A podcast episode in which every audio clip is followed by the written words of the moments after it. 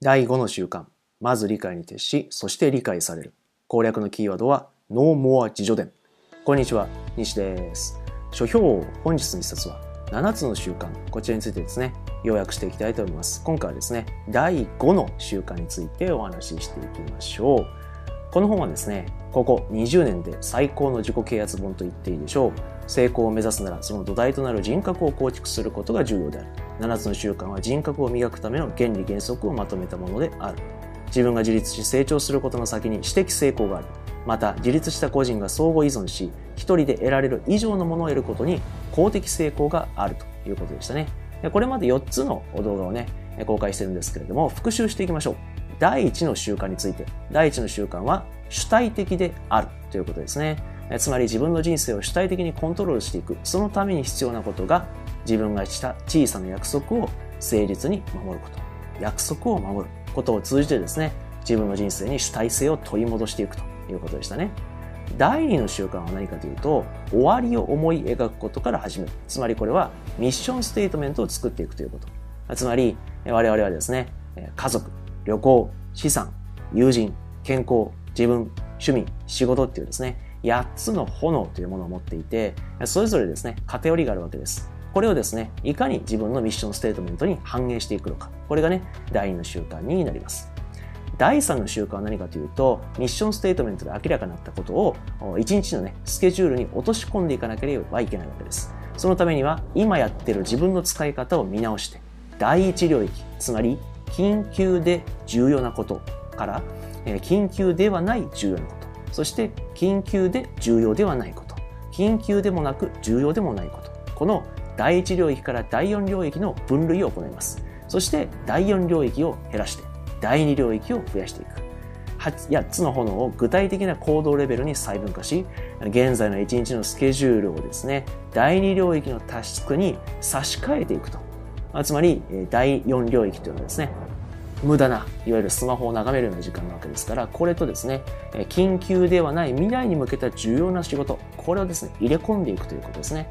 ことによってミッションステートメントで明らかになったミジョンっていうものがですね、自分の一日のスケジュールに落とし込まれていくということになります。第4の習慣について。第4の習慣から私的成功から公的成功に移っていくわけですけれども、まずはですね、信頼残高を増やすということ。そして、ウィンウィンのの関係になるということですね。人格、そして能力、この二つでもって人々と接していくことによって、銀行残高のようにですね、信頼残高を増やしていく。その先にですね、ウィンウィンの関係があるという話がありました。今日のテーマはですね、第5の習慣。まず理解に徹し、そして理解されるということですね。この章においてですね、コビー博士が一番戒めていることは何かというと、自助伝的な聞き方はやめろということですね。我々はですね、ついついこのような聞き方をしてしまってですね、人々の話を心から聞くことができない。つまり相手を理解することができないような状態になっているというように言ってるわけですね。じゃあ、自助伝的な聞き方聞き方とは何かというと、4つあります。1、評価する、探る、助言する、解釈するような聞き方をついつい我々はしてしまいます。評価するとは何か一言で言いますと、ダメだよ、それじゃあ。ね。例えば、上司から部下、部下からね、そして、えー、新人。ついついね、その上下関係というか、そのような関係がある場合はですね、何か相談があったとしてもね、すぐですね、ダメだよ、何々君、それじゃあこうやらなきゃ、みたいなね。要するに、ダメ出しをするような聞き方をしていませんかってことですよね。助言する。これよくあるわけですね。話を聞いて、ああ、そう、その場合はもうこうした方がいいよってね。すぐ人をアドバイスしてしまう人がいるわけです。これってもう目の前の人の話を全然聞いてないですよね。うん。探る。これどういうことかというと、いわゆる、ははん、もう分かった。君の言いたいのは要するにこういうことでしょって言って、先回りしてしまって話を切ってしまう人ですね。こう止めてしまって、ついついこう自分が喋り出すと。自分の自助伝。もいますよね、こういう人ね。分かった分かったと。はっはーんみたいな。まあ、やられるとですね、こう、ピクッとくるわけですよね。いわゆる探るっていうね、このような聞き方はやめようと。解釈する。まあ、これもね、なんかこう、頭のいい人というかね、こう、まとめたがりっていうかね、なるほど、こういうことだよねってね、あなたが言いたいのはこういうことだよねと、すぐまとめちゃう。ね、全然相手の話を聞けてないということですね。評価する、探る、助言する、解釈するような自助伝的な聞き方はやめろと言ってるわけです。じゃあ、理解に徹するというのは何かというと、心で聞くんだと。感情的に聞くんだという話を言ってるわけです。その時に大事なのが有名なミラーリングという方法ですね。このミラーリングっていうのは何かというと、心理学的な用語で、まあ、ミラーリング効果っていうんですけどね、例えば話している目の前の人がメガネを触ったら自分もメガネを触る。目の前の人がコップを持ったら自分もコップを持つみたいなね。要するに態度でもって同じことをすれば親近感が湧くみたいな、あのあるのかどうかわかんないようなミラーリングっていうのがあるんですけど、これもですね、言葉レベルで、こう、オウム返しにすればいいと。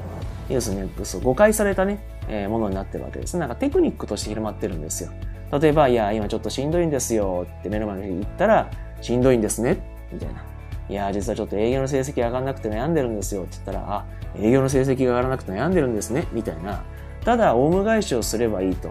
人々が心を開いてくれるみたいな書き方をされてるんですけれども、はっきり言ってですね、ミラーリングっていうものは、そんな浅いものではないです。そんなね、言葉を繰り返すだけでやったって相手の信頼残高なんてたまりませんよ。なんか舐められてるように感じちゃいますね。じゃあ、意味のミラーリングとは何かというと、言葉を繰り返すのではなく、意味を繰り返すっていうことですね。端的に言うとこういう感じです。なるほどね、と。あなたが今、ほにゃららという気持ちなのは、うん、わかるような気がしますね。こんな感じですね。つまり、今あなたがこういう気持ちだと思うんだけれども、まあ全部がわかるとは言い切れないけれども、なんとなく私もわかるような気がしますねっていうね。こういう感じですよ。要するにコビー博士が今しめてるのはどういうことかというと、あ、分かった分かったというふうに安易に思うなということなんですよね。特に我々っていうのは自分が経験したことであればあるほど、当然ね、社会人経験が長くなると経験値豊富になっていきますよね。で、新人さんから相談されたら、ああ、それね、それはねっていうふうにね、こう相手の話を全部聞く前に、あ、こういうことでしょ？ってこうね、ジャッジしちゃうんですよ。断定してしまうっていうか、はい、分かった、みたいな。ああ、それです。あ、分かる分かる、みたいな。あるよね、みたいな。全然聞いてないんですよね。自分の自助伝を押し付けるような、あそんなね、聞き方になってしまうわけですね。そんなのもうね、心から聞いてるとは言えないと。要するにいつも覚えておいてください。人の話を聞いてるときに、待て待てと、ジャッジをするには早すぎると。まだ自分が断定をするべきではないっていつも思っとけってことですね、要するに。で、じゃあね、その心で聞くっていうのはどういうふうにしたらいいのか。今我々はついついね、その自助点を押し付けてしまうような、あさっき言いましたよね。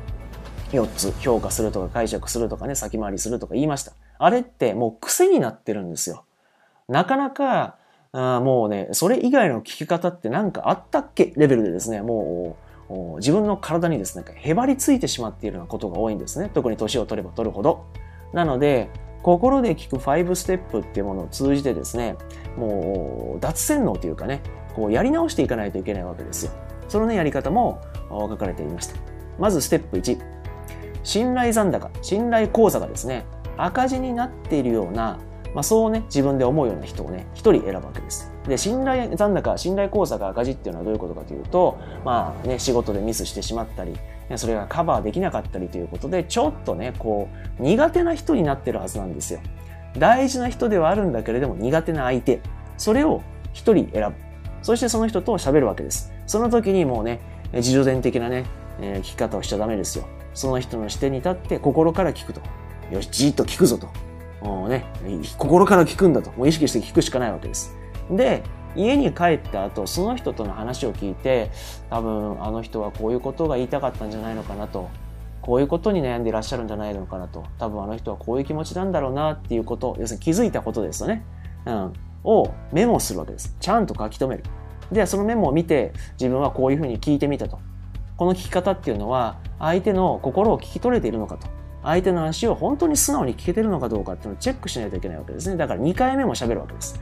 2回目はですね、そのメモを意識しながら、実は彼はこういう気持ちだったと思うんだけどっていうのをね、確認するように、比べるように聞いていくわけです。で、ズレはあるかどうかチェックしていくわけですね。で、こういう聞き方をしてると、もう相手からするとね、あのこの人すごい丁寧に聞いてくれてるなっていう感覚が出てきて、あのね、あの、もうこれだけでですね、信頼残高がですね、回復していきます。信頼口座がですね、マイナスになっているのが、プラスに転じていきます。だから、これっていうのは、話しやすい人を選んでもいいんだけれども、どちらかというと、苦手な相手を選ぶっていうことがもう最大のポイントなんですね。苦手な相手だからこそ、やっぱりコミュニケーション取りづらいわけですよ。だからこそやっぱ練習ですよね。